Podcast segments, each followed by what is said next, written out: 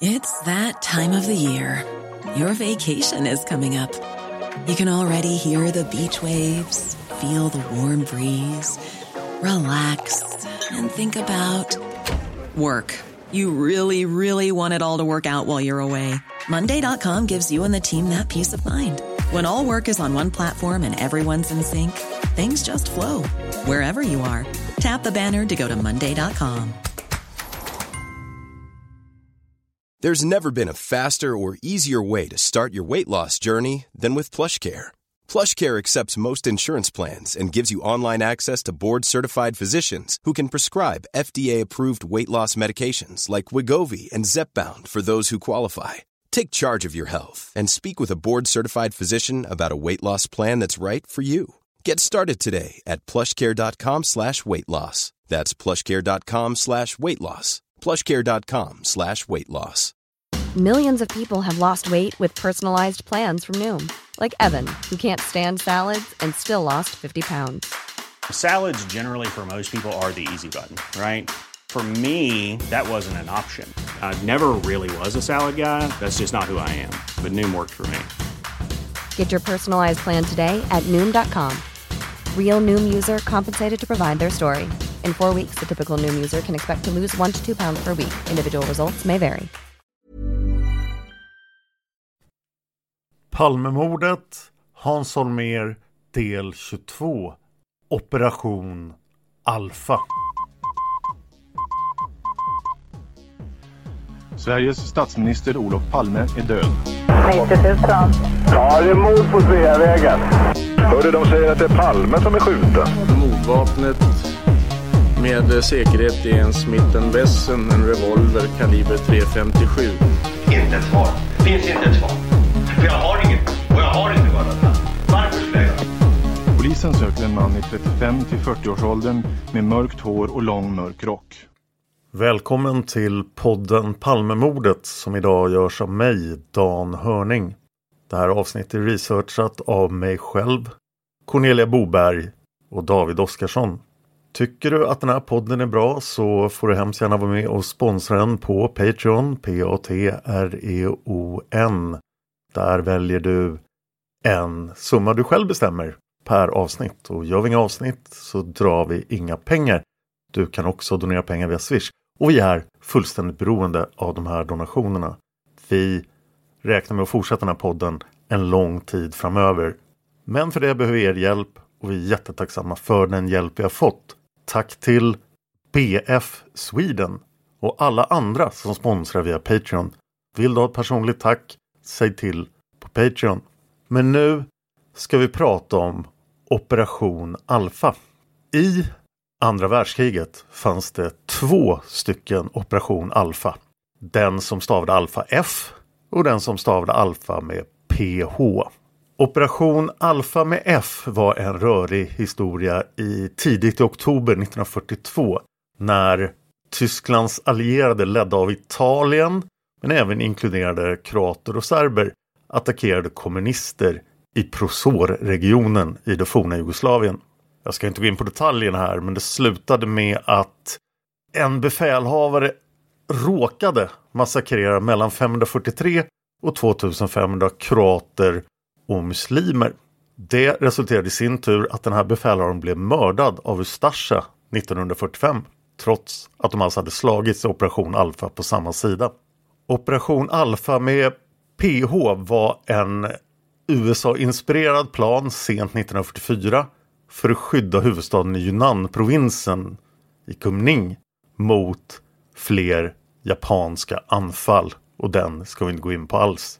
Kanske kände Hans Holmér till de här två Operation Alpha och nu var det alltså dags för Hans Holmers Operation Alpha. Den 20 januari går operationen till slut av stapeln.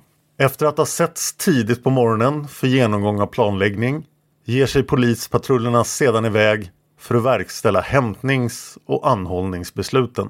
Allt sammans påbörjas redan 07.00 på morgonen. Merparten av PKK-arna som ska tas in befinner sig i Stockholmsområdet. Men några tillslag ska ske i Luleå och Gävle. De för dessa städer berörda förhören skulle även hållas på plats. Media visste väl om vad som skulle ske och var utplacerade på olika lämpliga platser runt om i huvudstaden för att kunna rapportera om det stora tillslaget. Det här skulle ju bli Hans Holmers stora triumf. Samtliga PKK-are eller misstänkta PKK-are som greps i Stockholm togs in till polishuset på Kungsholmen och där förhördes de alla i olika rum men vid samma tidpunkt. Detta i syfte att minimera risken för att de skulle kunna kommunicera med varandra. Bland polisens beslag fanns böcker, tidningshögar, anteckningar, skrivmaskiner och diverse andra pinaler. För att ge en bild av Operation Alfas verkställande kan vi tillgå journalisten Robert Aschbergs skildring av händelsen. Detta är citerat från en senare artikel i Expressen. Robert Aschberg rapporterar om sex småbarn, varav ett spädbarn, som lämnas ensamma i en lägenhet när deras pappa grips. 15 poliser med dragna vapen har också stormat in i en annan lägenhet framför skräckslagna barn på väg till skolan. Slut citat. Dagen efter Operation Alfa publicerade en artikel i Aftonbladet med rubriken Jan Guillou blev vittne till polisens razzia. Och där kunde man läsa följande citat. 37-åringens svenska hustru larmade Jan Guillou som bor i närheten. Han kom över och följde arbetet i lägenheten på Östermalm. Hustrun var mycket upprörd. Polisen visste att de inte skulle finna någonting av värde. Det syntes på dem. De hade en resignerad attityd. Slutcitat. Och 37-åringen alltså Mehmet Y. Det sista uttalandet är värt att hålla i huvudet för antiklimaxet lät sig inte vänta. Men innan vi kommer fram till det ska vi också tillgå två av våra favoritkällor. Mörkläggning och Hans Holmérs egen bok Olof Palme är skjuten. Gunnar Wall säger i sin bok Mörkläggning på sid 187 citat Samtidigt med förhören genomfördes som vi vet stora husrannsakningar. Spaningsledning hade gjort sitt för att inskärpa det dramatiska i situationen. Hans Wranghult hade varnat åklagarna för att det fanns risk för attentat och rekommenderat dem att inte åka tunnelbana till och från arbetet. Inför den presskonferens som hölls i samband med tillslaget hade Hans Holmér sett till att det skulle finnas poliser med k-pistar och skottsäkra västar strategiskt placerade och redo att gripa in. Den bombastiska garneringen imponerade inte på åklagarna. De åkte tunnelbana som vanligt. Och vad gällde brottsmisstankarna kunde de under dagen slutligt konstatera vad de länge föreställt sig. Seime har sammanfattat det med orden. Huvudspåret föll ihop förstås. Efter förhören fanns inget kvar av det. Och i sin bok Olof Palme skjuten skriver Hans Holmér själv citat. I gryningen på tisdagen förs de inblandade till polishuset. Allt går planenligt. Flera journalister är tidigt på plats. Daniel A förs in på polisstationen i Luleå och en av de söner hörs av polisen i Gävle. En kallelse går ut till en presskonferens på eftermiddagen samma dag. Polisen i olika länder underrättas genom Interpol om aktionen och våra svenska beskickningar underrättas genom utrikesdepartementets försorg. Slut citat. Man kan ju undra vad polisen i andra länder tyckte om det här. Claes Seime är alltså redan övertygad om att det här är ett totalt fiasko. Men Hans Holmér tror fortfarande på sitt huvudspår. Klockan 13.00, två och en halv timmar innan presskonferensen, har ledningsgruppen ett möte. Protokollet från det här mötet är ganska censurerat men jag kommer att läsa allting jag kan läsa ur det. Protokoll fört vid möte med ledningsgruppen tisdagen den 1987 01.20 klockan 13.00 till 13.20. Plats Palmerummet. Närvarande Holmer, Wranghult, Severin, Torstensson, Linder, Lange, Hägglund, R. Bengtsson, Ekstam, Ljungdahl, Sjödin, Velander, Lindström, Ståhl, Vangstad, Bergenstrand, Jus Depp Malmström, PG Ness, Hallberg, Karin Brange Kerstin Nilsson. Tillslaget. Torstensson redogör för förhörsresultaten. Allt han redogör är censurerat. Tillslaget fortsättning. Torstensson upplyser att följande personer har frigivits. Personernas namn är censurerade. Torstensson upplyser att följande personer förmodligen också kommer att friges. Deras namn är också censurerade. Hans Holmér anser att tillslaget har gått mycket bra. Holmér framför sitt tack till alla berörda personer. Han påpekar att detta ska framföras till alla berörda personer. Hans Holmér redogör för läget avseende aktuella personer i Palmedelen och i vapendelen men allting är censurerat. Tillslaget fortsättning. Holmér redogör för åtgärder som har vidtagits under dagen. Gränskontrollen har förstärkts och bevakningen runt kvarteret Kronoberg och Rosenbad har också förstärkts. Gränskontrollen förstärktes genom ett larm som sändes ut via Rikskriminalens försorg. Danska säkerhetstjänsten har också kontaktats. Interpolmeddelande har också skickats genom Rikskriminalens försorg. Länsmeddelande har skickats till distrikten i Stockholms län. Dessutom har Wranghult varit i kontakt med polisen i Köpenhamn, Oslo, Göteborg och Malmö. Danmark, Västtyskland, Schweiz, Belgien och Holland får en fylligare information än övriga länder. UD har meddelat utlandsmyndigheterna. Under eftermiddagen ska regeringen informeras. Oppositionsledarna, hovet, Lisbeth Palme, rikspolischefen, landshövdingen och ordförande samt vice ordförande i polisstyrelsen har också informerats i ärendet. Nästa rubrik är massmedia. Holmer upplyser att han ska träffa Claes Seime klockan 14.30 för att diskutera dagens presskonferens. Hallberg upplyser att det kommer att vara enbart journalister och fotografer i sal 200. Dagens presskonferens klockan 15.30. ITV kommer att sända presskonferensen i hörsalen. Förvaring av de anhållna. Den biten är censurerad. Besök hos landshövdingen. Wangstad upplyser att han kommer följa med Villander vid dennes besök hos landshövdingen idag klockan 14.00. Min kommentar det besöket var givetvis resultatlöst. SÄK. Granqvist upplyser att SÄK-spanarna tittar på övriga PKK-are. Allt är lugnt just nu. Husransakningar. Ryan Reynolds här från Mint Mobile. Med priset på nästan allt som går upp under inflationen, trodde vi att vi skulle bring våra priser down. So to help us, we brought in a reverse auctioneer, which is apparently a thing. Mint Mobile unlimited premium wireless. Ready to get 30, 30, bit to get 30, bit to get 20, 20, 20, bit to get 20, 20, bit to get 15, 15, 15, 15 just 15 bucks a month. So, Give it a try at mintmobile.com/switch. slash $45 up front for 3 months plus taxes and fees. Promo for new customers for limited time. Unlimited more than 40 gigabytes per month slows. Full terms at mintmobile.com. One size fits all seems like a good idea for clothes until you try them on. Same goes for healthcare. That's why United Healthcare offers flexible, budget friendly coverage for medical, vision, dental, and more. Learn more at uh1.com.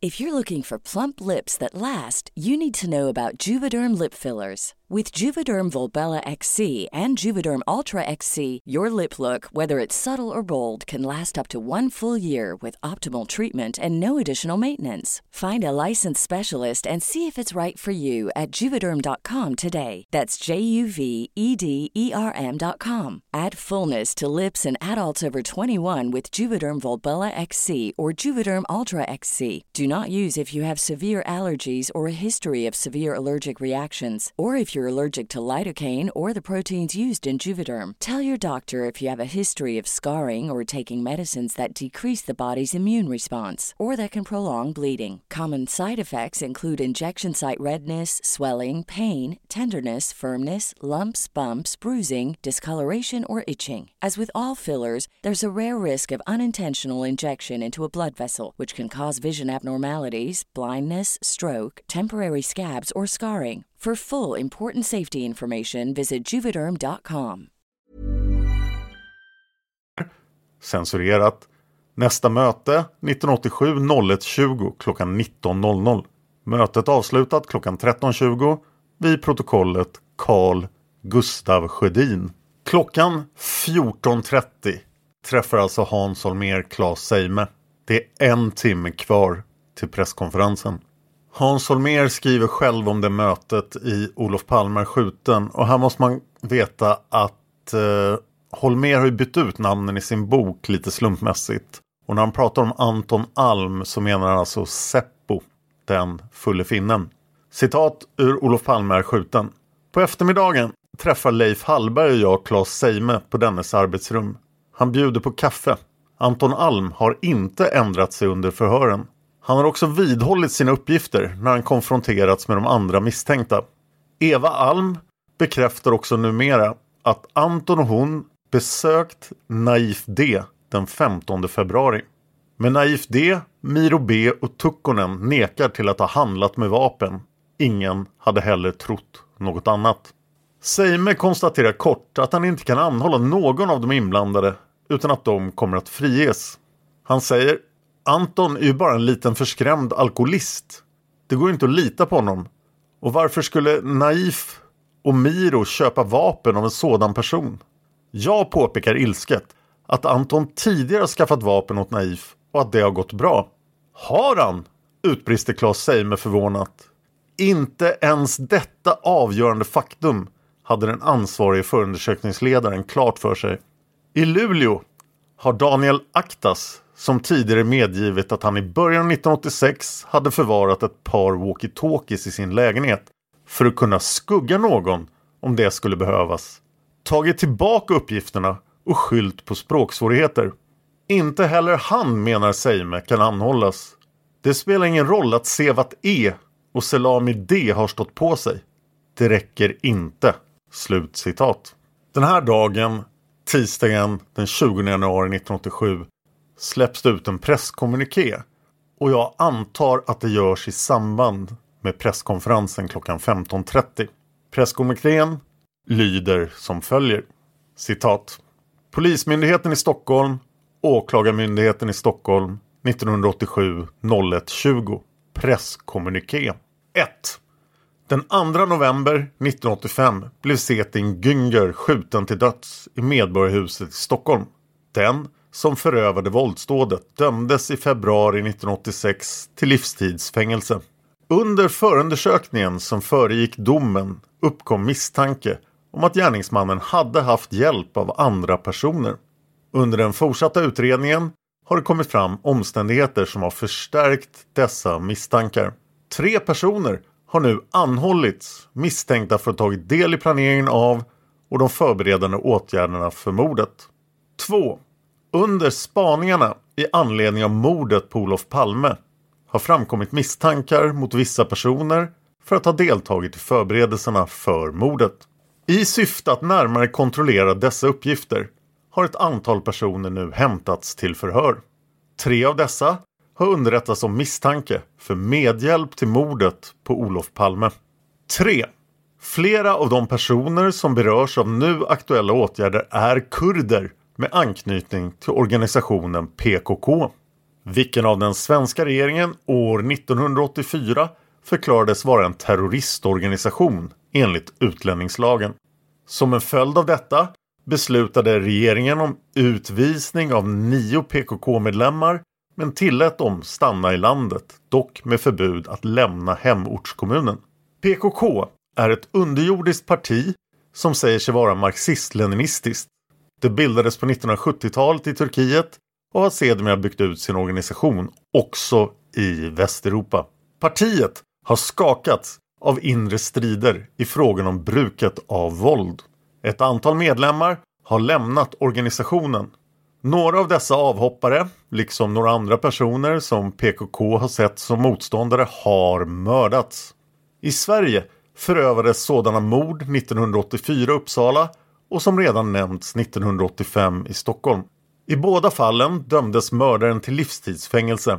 De avtjänar nu sina straff. De till PKK anslutna kurderna utgör ett litet fåtal av kurderna i Sverige. Det stora flertalet tar bestämt avstånd från PKK och dess metoder.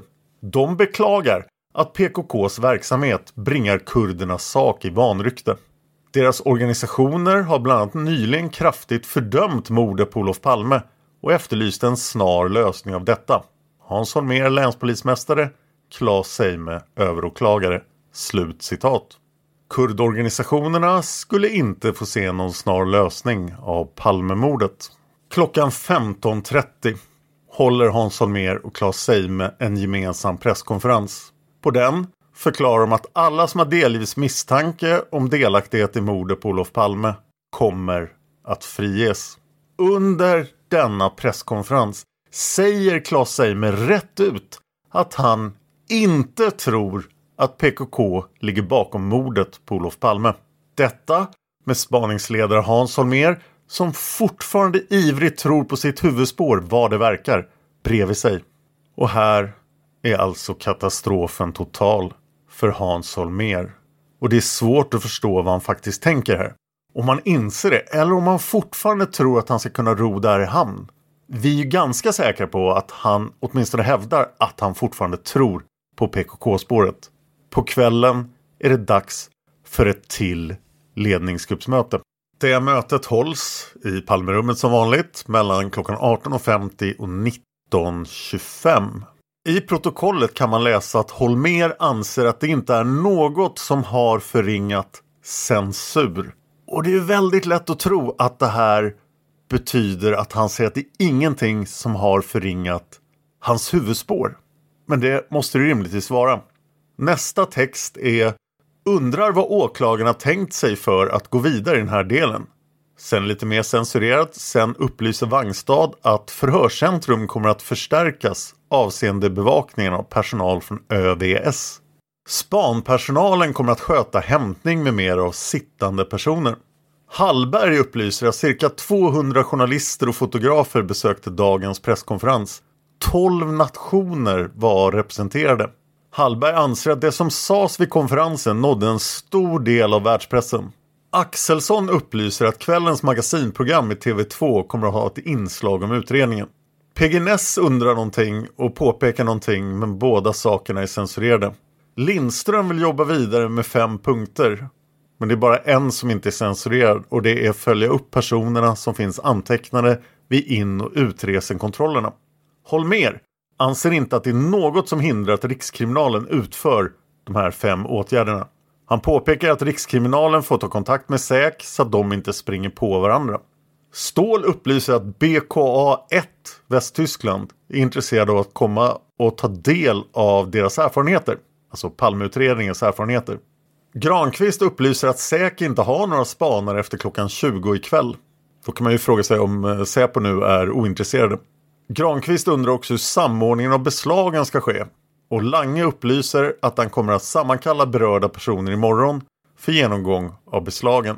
Granqvist upplyser att SÄK kommer att få in och utreselistor från Danmark avseende gränskontrollen vid gränsen Danmark-Västtyskland och gränsen Danmark-Norge. Sen är ganska mycket censurerat. PG Ness berör vittnespsykologin avseende förhör med kurder. Och det är inte mycket mer som framkommer vid det här protokollet. De bestämmer sig för att ha nästa ledningsgruppsmöte först klockan 16 den 21 januari på onsdagen. På kvällen den ödesdigra dagen den 20 januari 1987 står Hans Holmér på kanten av avgrunden. Man undrar ju lite vad han hade för tankar här.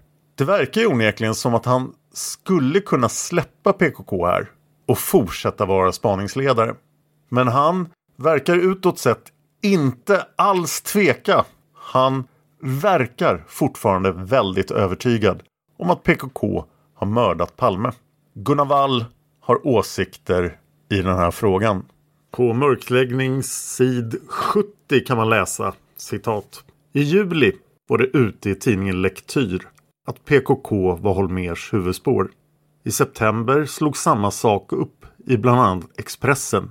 Och Holmers egna framträdanden i massmedia längre fram under hösten lämnade inga tvivel om att det var PKK han satsade på. Med andra ord, i januari 1987 när tillslaget kom kan man lugnt påstå att det var väntat för de PKK-anhängare som utsattes för det. Det betydde förstås att om de händelsevis hade någonting att dölja fick de genom Hans Holmers utdragna taktik all tid i världen att samtrimma hur de skulle svara på besvärliga frågor.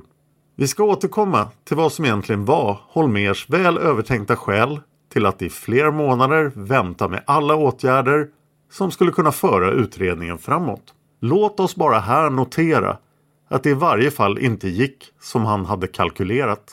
När tillslaget väl genomfördes ledde det bara till att PKK-utredningen bröt samman och till att han själv i förbittring tvingades lämna posten som spaningsledare.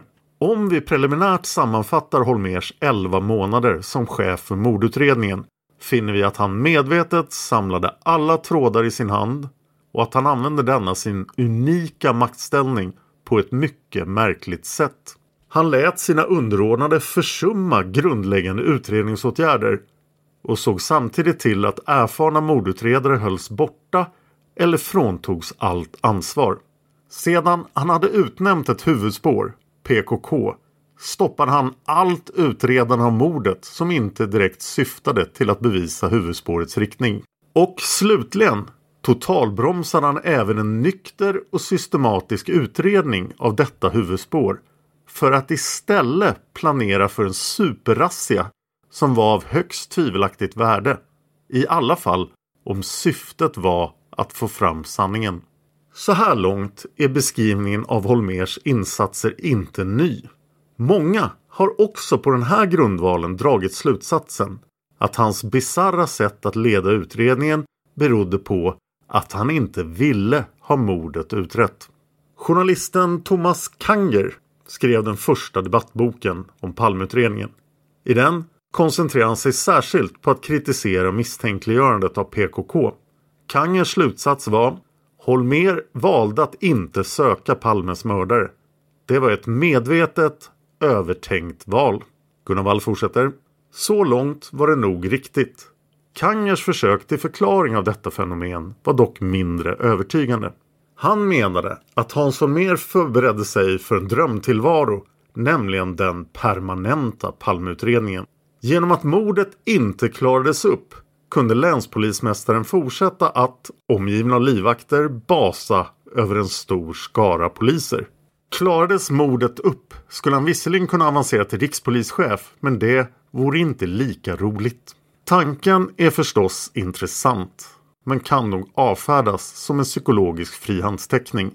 Inte för att man ska förakta resonemang om att vi människor kan drivas av irrationella mentala motiv. Men, och det medger för all del Kanger, kanslihuset hade full insyn i vad Holmer sysslade med och måste dela ansvaret för hans agerande. Och vi kan inte gärna tro att tongivande delar av regeringen kollektivt skulle ha drabbats av en bizarr längtan efter att under överskådlig framtid kunna se länspolismästaren i Stockholm agera mästerdetektiv i TV. Inte heller förklarar Kangers resonemang varför Holmer, som vi ska se, satsade all sin personliga prestige på en konflikt med åklagarna efter razzian den 20 januari 1987. Det hade ju varit lätt för honom att sitta kvar som spaningsledare i många år kanske om han inte hade drivit striden om PKK till sin spets. Nej, det må vara att Holmer inte var motiverad att driva en polisutredning som skulle klara upp mordet på Olof Palme. Men det är ingen tvekan om att han verkligen syftade till att skapa en situation där brottet skulle framstå som uppklarat. Skillnaden kan vara hårfin eller himmelsvid beroende på omständigheterna. I Holmers fall handlar det alldeles tydligt om att satsa på ett sken som var utan all förbindelse med verkligheten. Sanningen var ointressant eller olämplig. Det viktiga var fasaden. Och där närmar vi oss svaret på frågan om varför han motade undan de professionella mordspanarna och själv la beslag på alla beslutsfunktioner. Den uppgift han hade gett sig i kast med var inte gjord för en utredare med kärlek till fakta och analytisk läggning. Inte heller lämpade den sig för en demokratiskt sinnad lagledare som kunde sporra medarbetarna att visa sina bästa sidor för att tillsammans uppnå ett väl definierat mål. Här krävdes istället en helt annan sorts människa. Någon som var despotisk som en brukspatron, PR-sinnad som en tivoliutropare, diskret som en diplomat och kallblodig som en pokerspelare. Holmer uppfyllde de kraven mycket långt. I elva månader Under den tid som gick medan den värsta chocken la sig i landet höll han diktatoriskt utredningen i sin hand samtidigt som han sände förföriska signaler om att framgången låg om hörnet. Som vi ska se hade han också en konkret strategi som kunde ha fört honom ända fram till målet. Det fanns bara ett problem och det var risken att åklagarna skulle sätta käppar i hjulet.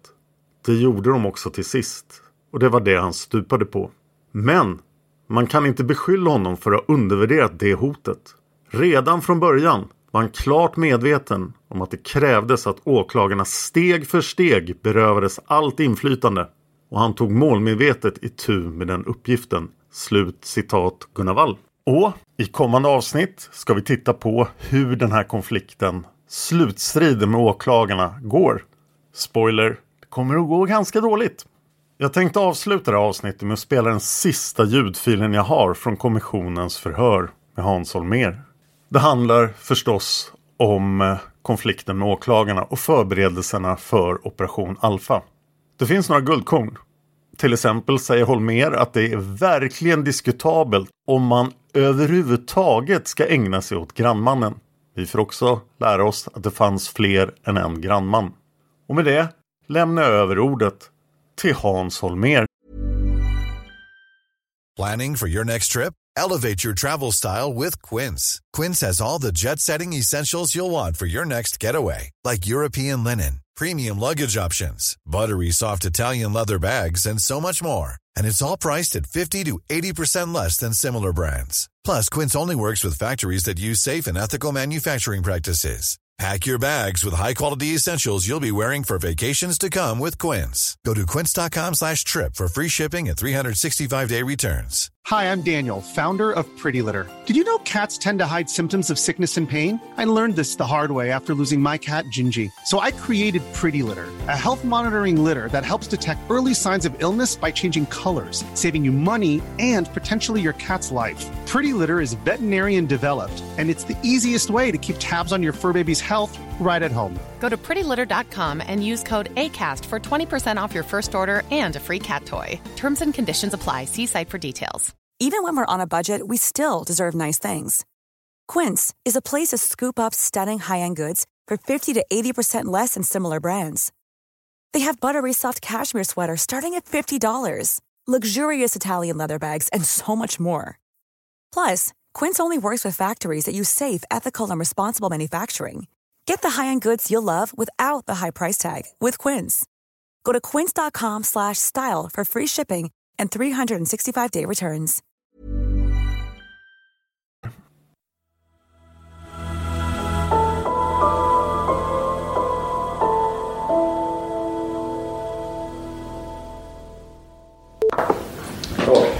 Ja, jag frågar om jag riktigt.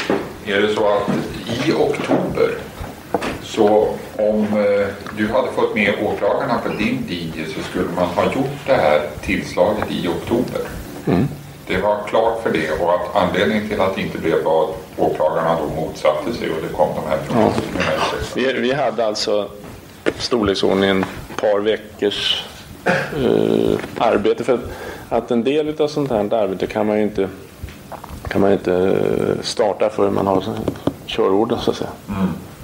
Det, var- det var några veckor från det att de skulle säga att nu gör vi det här. Vi, inför det här så, så upprättade vi olika sammanställningar där vi försökte på vårt sätt värdera bevisningen och värdera indicierna framför allt. Någon slags lathundar. Det var ju inte för, att, för något annat ändamål än att åklagarna skulle få det lättare. Trodde, trodde jag då i alla fall. Menar, vi, vi hade ju eh, onekligen en del förutsättningar att göra det här arbetet. Jag och Tommy Lindström och PG Ness och Hans Wranghult. Och då tänkte vi det här är ju utmärkt då. Då får de hjälp med det här. Om de sen säger att det här vill vi inte göra eller det här ska vi inte göra. Då var det ju deras sak. Men det blev ju aldrig något sånt resonemang. Utan man, man, man lade åt sidan. Ni drev frågan eh, om, om tillslaget under hela hösten? Ja, det gjorde Men ni fick inte besked av åklagaren? Nej. Jag menar, det var ju inte så att, att vi gick till dem och sa det, ska vi göra tillslag nu? Utan det här var ju då en, en lång process. Vi, vi hade ju ett eh, mycket regelbundet samarbete med åklagarna. Vi träffades ju i olika frågor.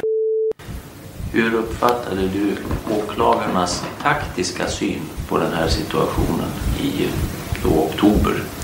Jag tänker då närmast på eh, hur man tidsperspektiv, eh, resursinsatserna, fördelning på olika aktiviteter och sådant. Det, man kan ju förutsätta att det måste ha diskuterats. Där. Ja, jag, jag, jag tyckte att de inte hade ett övergripande perspektiv på den här frågan. Jag tyckte att de var nere i vassen och rotade och gick inte upp på bron och tittade hur det såg ut. Den uppfattningen har jag kvar idag, att det var på det sättet. Jag kan ta ett exempel, att under hösten, jag vet inte riktigt när, men eh, så diskuterade vi eh, en, enligt min mening, alldeles självklar eh, vinkling av det. Det var åklagaren som drog upp det. De sa så här att om när det gäller att, att, så att säga, kunna bedöma var, var PKK-spåret rätt eller inte, ödesfrågan. Då är det naturligtvis viktigt att som åklagare kunna avfärda alla andra tänkbara teorier också. Då. Så, eh, och man kan säga att de, de fortfarande, eh, av tidningarna att döma i alla fall, så, så är intresserade av den så kallade gubben vid grann. Va? Det är också ett sånt där fenomen som, som verkligen är diskutabelt om man ska ägna sig åt. Så att, att, på så sätt så, så, så kan man säga att, att eh, uh, åklagarnas eh, inställning till det här uh, Ja, jag vill, jag vill påstå att, att, det krävdes att, man hade, att de hade försökt vidga perspektivet på ett sätt som de inte mäktade göra. Och därmed har jag inte menat eller trott att de då skulle, när de kom upp på bron, skulle sagt jo det här var rätt, va? vi gör så här. Va? Det var inte det, men vi resonerade aldrig när vi stod uppe på bron. Va? De stod nere i vassen och vi på bron.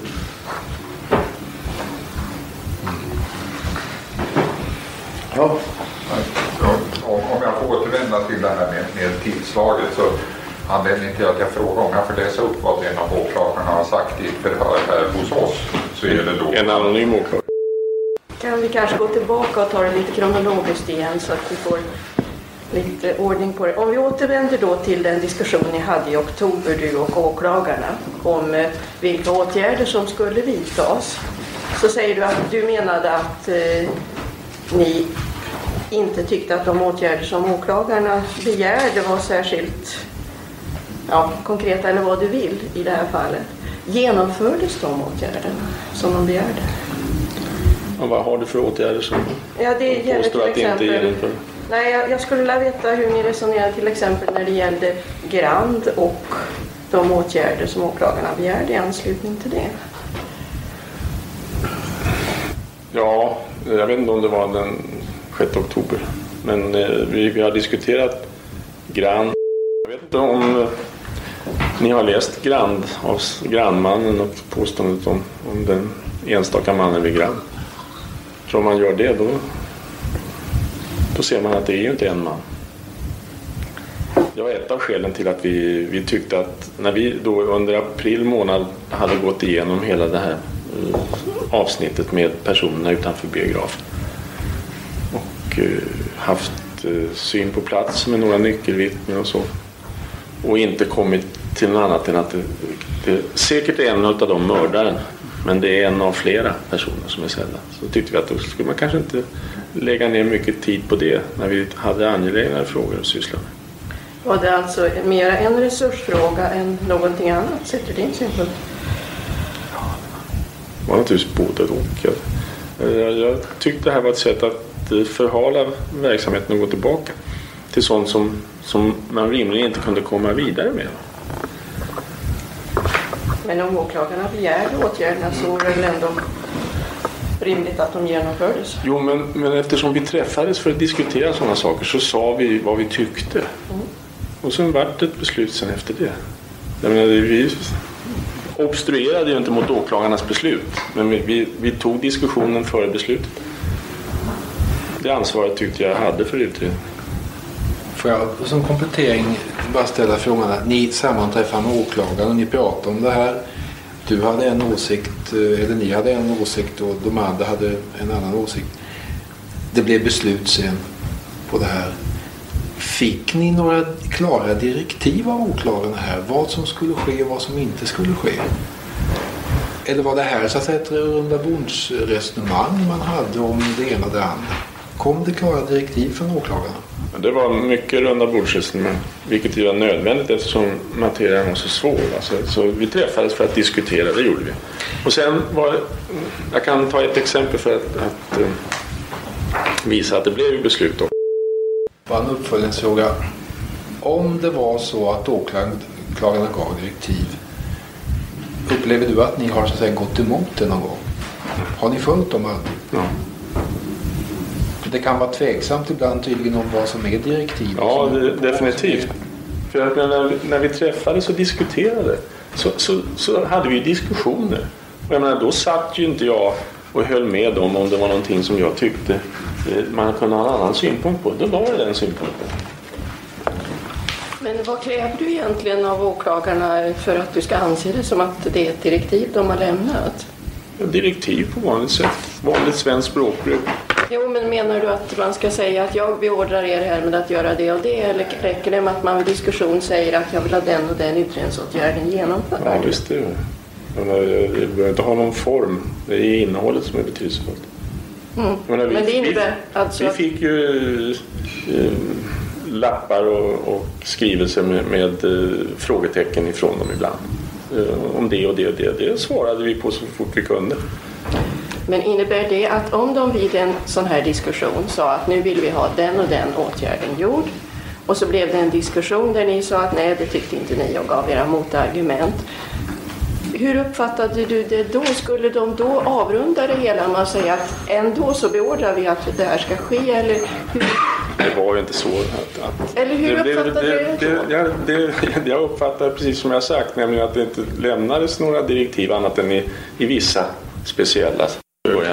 Men tog alltså er argumentering eh, bort direktivet om vi så säger om de då inte klart markerade Vi, att de som jag sagt förut så satt vi ju och väntade på direktiv i månader. Men det betyder ju inte att vi, vi obstruerade mot några direktiv för vi fick inga sådana. Det, det var ju det, det som var kruxet. Åklagarna säger det att det ursprungliga sammanträdet det flyttades från den 7 till den 12 på grund av att polisen inte hade möjlighet att närvara eller hade någon ledig tid under den veckan. Ja, det vet jag inte. Det är mycket möjligt att det var någonting som hängde upp sig. Kan det vara korrekt att det har gått till på det sättet? Jag kan inte bekräfta det när jag inte kommer ihåg. Eh, ni hade som du säger ett stort sammanträde där ni förberedde eh, hur ni skulle diskutera inför åklagarna den 12 januari. Nej, jag sa att vi förberedde oss. under En stora sammanträde vet jag inte mer. Nej, men det var alltså ett internt sammanträde inom polisen. Vi, vi pratade väl vitt över bordet. Det var väl det som skedde. Varför eh, kände ni att det var nödvändigt att ha ett sånt här sammanträde? Men bara få fråga, det är alltså så att ni hade klart mellan er och åklagarna redan i december att nu måste det göras någonting i början av januari och att ni skulle tala om det. Men att det är först då den 12 januari som ni för något närmare resonemang om omfattningen. Så fram till den 12 januari så lever du i tron att åklagarna kommer nog inte gå med på, med på mer än... Ja, visst. Du är förvånad av det? Ja, jag blev mycket förvånad. Nej, men du, du menar alltså att det här är, visar inte riktigt vad som har... Jo, jag tycker att det inryms i det där fast det är naturligtvis skrivet på det sätt man skriver ett protokoll. Okej. Jaha. Eh... Får jag ställa en, en kort fråga till som jag inte riktigt. Och det, det är då att om, om det nu är klart den 18 december att det måste bli ett tillslag i januari och den här oklara punkten mellan åklagarna och i spaningsledningen på hur stor omfattningen ska vara egentligen. Eh, finns där. Hur kommer det sig att ni inte diskuterar det där närmare förrän den 12 januari? Menar, borde det inte från eh, spaningsledningen vara väldigt angeläget att så snart som möjligt prata med åklagarna om hur man ska lägga upp det här om man vet att nu, nu kommer det? Jo visst var det det, men vi hade ju väntat under hela hösten. Ja. Jag, jag eh, kan inte erinra mig hur turerna var just den sjunde, men jag vet en sak, nämligen att, att vi, vi fick inte tillfälle till något sammanträde förrän den 12 av olika skäl. Det var inte ensidigt från vår sida. Utan det var också så. Det är väl en, vad är det för vad är det för dagar då? Det är väl sådana här helgdagar gällande också. Mm. Så att jag, det, det, var bara så att det, det var det första tillfället som, som gavs. Mm. Det finns bara tre arbetsdagar i den veckan, onsdag, torsdag och fredag. Men uppenbarligen var det så att, att eh, ni hade en, en planering och en beredskap för, för ett betydligt större utslag, eh, vad heter det, tillslag än, än ni hade trott från början när ni gick till sammanträdet den 12. Ja. Eftersom det är ju så förhållandevis kort tid mellan den 12 och den 20. Ja visst, men vi var färdiga i och för sig. Ni hade alltså en... en planeringen fanns planering, planering fanns. Så vi hade någon vecka på som vi behövde. Vad, vad, trodde du skulle bli resultatet utav det här tillslaget den 20? Hur trodde du det skulle se ut den 20 på kvällen om jag uttrycker mig så? Det är en hypotetisk fråga. Ja, men det kan vara intressant eftersom ni har så olika åsikter om både planeringen och vad som eventuellt kunde komma ut utav det. Det är intressant att höra din åsikt om det också. Ja, det är möjligt, men det tänker jag hålla för mig själv. Den 20 när tillslaget hade gjorts så upplevde man det utifrån i vart fall som att polisen blev besviken på att åklagaren inte fullföljde eller gjorde mer än vad, de, eh, än vad som skedde. Eh, det som åklagaren gjorde och man beslutade om sen stämde det överens eh, med den 12 december? 12 januari när ni hade resonerat om hur tillslaget skulle gå till? Nej. På vilka väsentliga punkter brister det i det här spelet?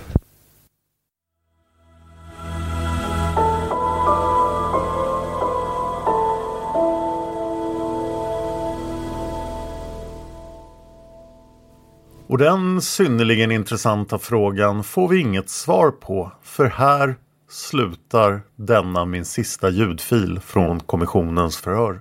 Om det är någon som har tillgång till fortsättningen, säg till mig i så fall. Vi jobbar förstås också fortfarande på att få tag på de eh, ljudfiler som P3 Dokumentär hade tillgång till, men eh, det har ännu inte lyckats. Jag finns på Twitter, Youtube och Instagram. Jag heter Dan Hörning, ser lätt att hitta. Innan Palmemordet blev Sveriges största olösta mysterium så fanns fallet Viola Widegrens försvinnande från 1948.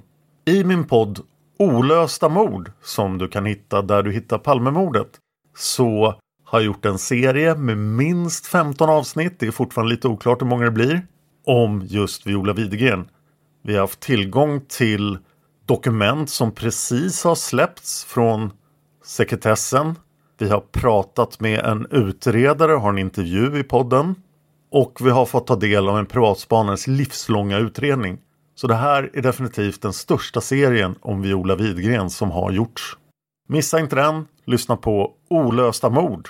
På Facebook finns en grupp som heter eh, FUP och övriga handlingar. Där begärs ut dokument, det här känner ni väl till. Men jag vill verkligen rekommendera den och palmemordsarkivet.se där ni själva kan läsa dokumenten som har kommit ut från Palmeutredningen. Vill ni diskutera Palmemordet med likasinnade så finns Studio Palmemordet på Facebook och Palmerummet. Jag vill gärna ha iTunes-recensioner på den här podden. Lyssnar ni på ett Apple-device, lämna gärna en iTunes-recension. Alla kommer förr eller senare att läsas upp i podden. Jag vill också påminna om att jag har haft vinkeln då eftersom jag kommer skildra Hans Holmér två gånger. Först i den här serien där jag tar med många kritiska röster. Men sen också i själva PKK-spåret. Min grundtanke var att få honom att framstå mer som en hjälte i det spåret. Men jag har insett att det kommer att bli ganska svårt. Om du har läst någon av Hans Holmérs böcker så ta gärna del av dina åsikter om det. För vi kommer att prata om hans författarskap i den här serien. Det bästa sättet att kontakta den här podden är att mejla till simwaypodcast.gmail.com Simway med Z, simwaypodcast.gmail.com Tack till alla som sponsrar podden på Patreon och via Swish. Tack till Gunnar Wall och Juan Esposito som har hjälpt mig specifikt med det här avsnittet. Tack till Lukas för musiken. Tack till expertgruppen, vår jurist och researchassistenterna. Tack till Cornelia. Tack till David. Och tack till Tobias.